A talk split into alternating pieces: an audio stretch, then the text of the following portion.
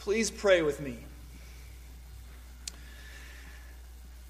Dear God in heaven, we ask you every day, every minute, every second to be with us. And now we trust that you are here. May my words be your words and all of our thoughts your thoughts. We pray all this in Jesus' name. Amen. Please be seated. So I was thinking I was thinking just now as I was praying, and that's actually one of the advantages of being a professional Christian like me. You can pray and be thinking about something else at the same time. It takes a lot of talent. I wouldn't recommend trying it. But in a few years, you know, when you're advanced enough, um, one of the things that I was just thinking about while I was praying is that it's interesting that I pray every week that we ask the Lord to be here with us and we trust that He's here. But do we? Do you always trust that the Lord is uh, uh, one who keeps His promises? We sort of believe that He must be like that, because otherwise, what good would He be? But do we really operate in our lives as though the promises of God are going to be kept? And even if we believed it, why would we? On what do we base our trust that God is a God who keeps his promises? Well, we sort of trust that we have a relationship with him, right? That, that, that we're close, that he'll be there when he says he will, that, that we have something that, that keeps us together. I was thinking about this um, relationship this week, and I thought, you know, it's so sort of expected to talk about Jesus on Easter, so I'm not going to do that. That's a lie. I'm totally going to do that. But I'm not going to start out that way. I'd rather talk about Cliff Clavin for a moment.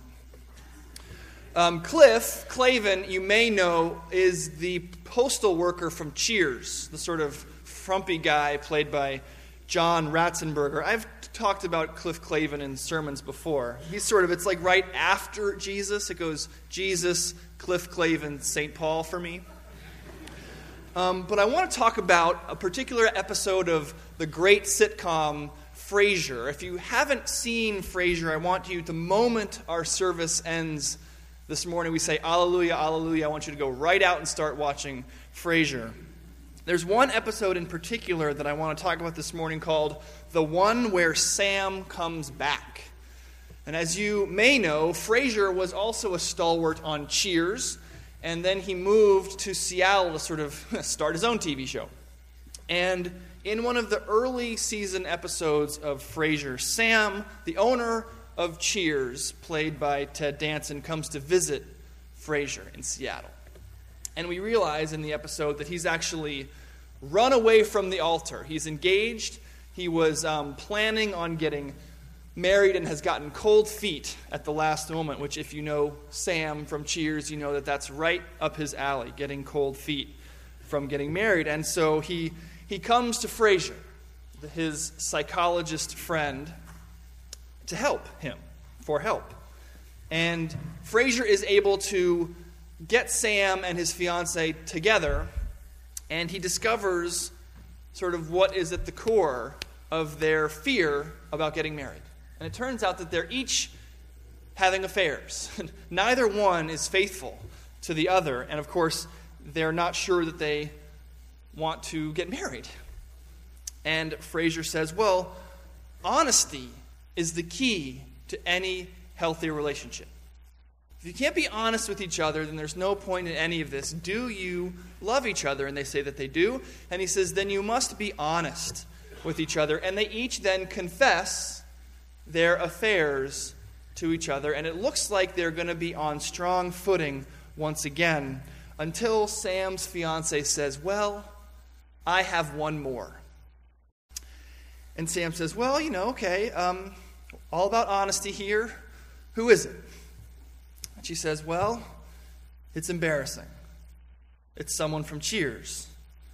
And Sam says, You know, that's it's okay. I want to be honest, want to have a, a strong relationship. Who is it? And his fiance says, Well, it's Cliff. And she sort of slumps her shoulders. I slept with Cliff. And clearly, this is over the line. Sam is mortified. How can he be in love with a woman who thinks that it's acceptable to sleep with someone like Cliff? Cliff, he says, Cliff? Really? Cliff? And it turns out that Cliff is a bridge too far. Cliff is the straw that breaks the camel's back. Sam cannot be with a woman who has been with Cliff. Cliff is just too far. She has crossed the line, and there is no going back. Cliff. I want to talk about another relationship this morning. This is where I transition to talking about Jesus. I know it's expected and hackneyed, but you know what? Jesus. I want to talk about another relationship this morning the relationship between Jesus and one of his closest friends on earth, Peter. We actually heard him referred to in two of our readings this morning. St. Paul in 1 Corinthians calls him by his original name, Cephas, and then he is specifically named in our reading from the Gospel of Mark Go and tell his disciples and Peter that he is going ahead of you into Galilee. There you will see him just as he told you. Peter and Jesus have a sort of soap operatic relationship, right? Hot and cold, yelling and screaming. Uh, we, we even have somebody raised from the dead. Total soap opera here. The first time Peter meets Jesus, he's out in a fishing boat working. He is a fisherman, and he's not having much luck. He's not catching any fish. And so Jesus, I guess who's sort of on the shore, calls out to Peter and his friends. He says, Cast your nets on the other side of the boat. And I can only imagine what Peter must have thought. Like, does this guy think I'm an idiot? Like, I'm a fisherman. There's not going to be a whole lot of difference between the amount of fish on this side of my boat and sort of 15 feet over here. But he obliges. He, he casts his net on the other side. And as the story says, the nets become so full of fish that the boat is about to sink. They're having trouble even returning to the shore. And so, from their first meeting, Peter knows that there's something special going on with this Jesus character. And when he gets onto shore, sort of finally makes it back with this incredible load of fish, his first words to Jesus are Depart from me, for I am a sinful man. These are Peter's first words. Not, you know, hey, that was a good other side of the boat trick. Or thanks for all the fish. That's going to help with the rent this month. Depart from me, for I am a sinful man.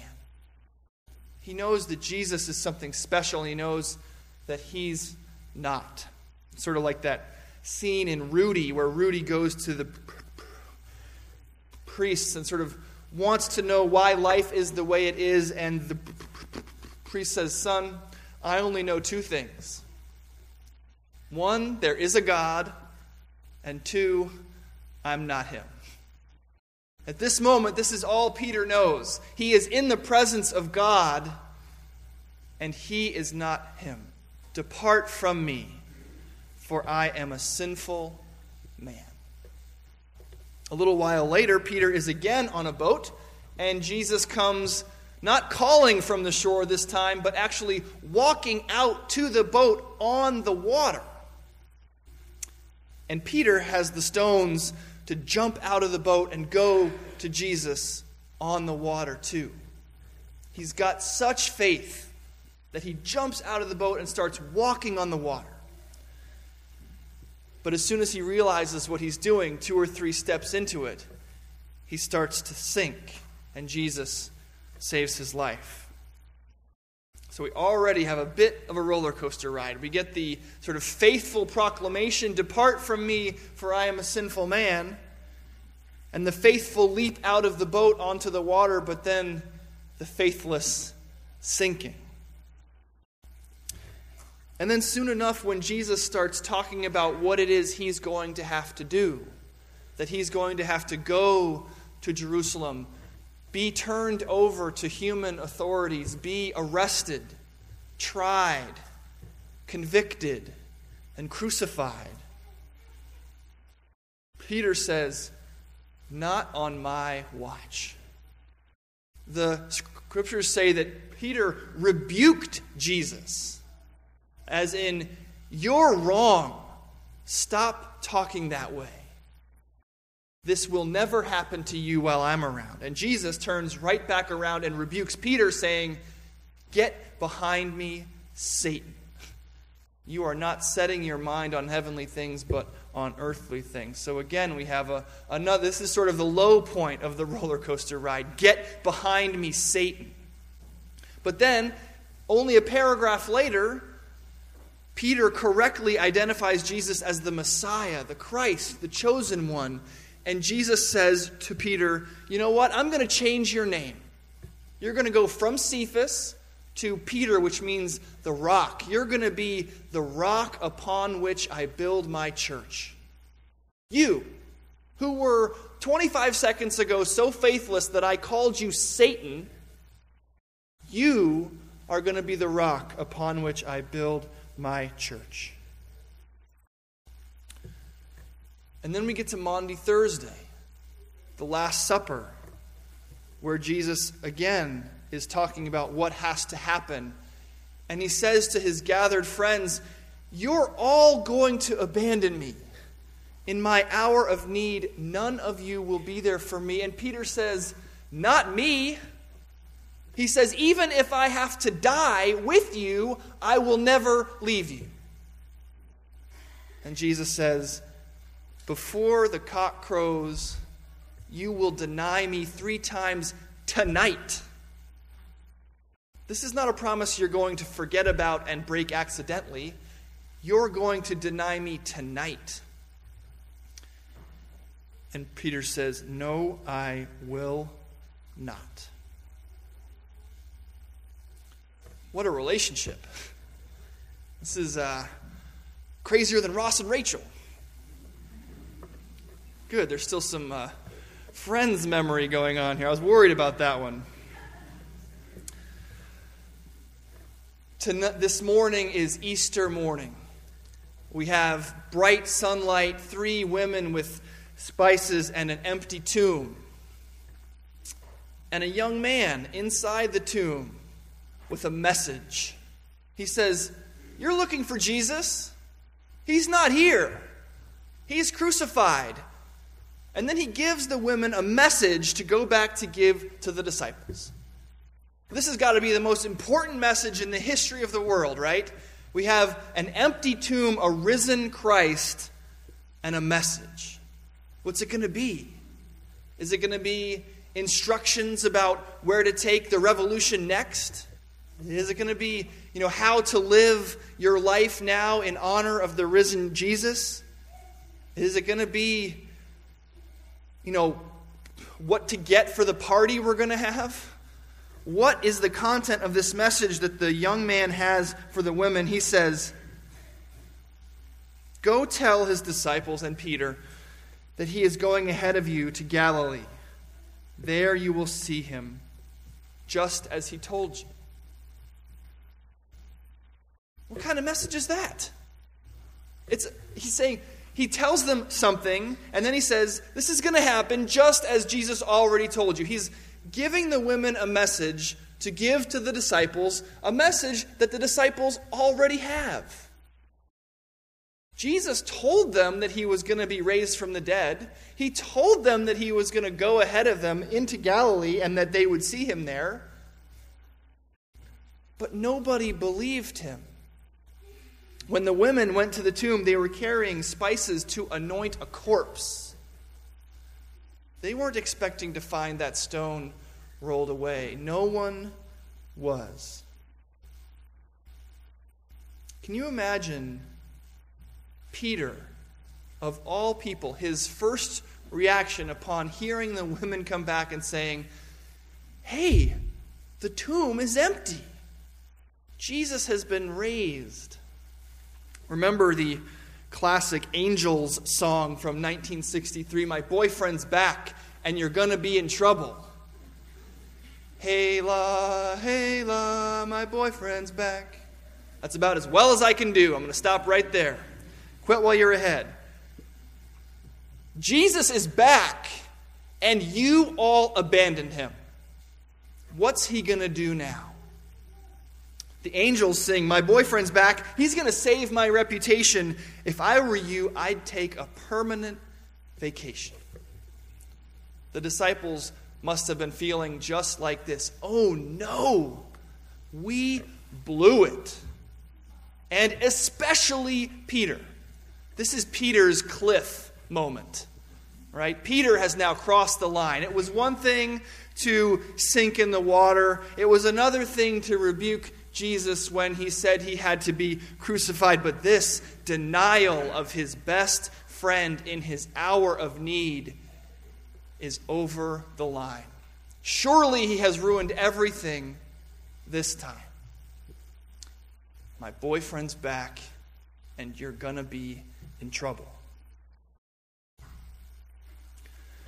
But the young man has given the three women the most important message in the history of the world. Go tell his disciples and Peter that he is going ahead of you to Galilee. There you will see him just as he told you. He singles out Peter, the denier, the rebuker, the faithless. And he says, Jesus is keeping his promise, even as you break yours. And this is the most important message in the history of the world. Jesus Christ keeps his promises, even as we break ours. He is faithful when we are faithless. He is righteous when we are sinful. He is strong when we are weak. He is everything that we are not. And yet, He remains in relationship with us. When Peter must have thought that he had done everything to ruin this relationship, Jesus left a message for him.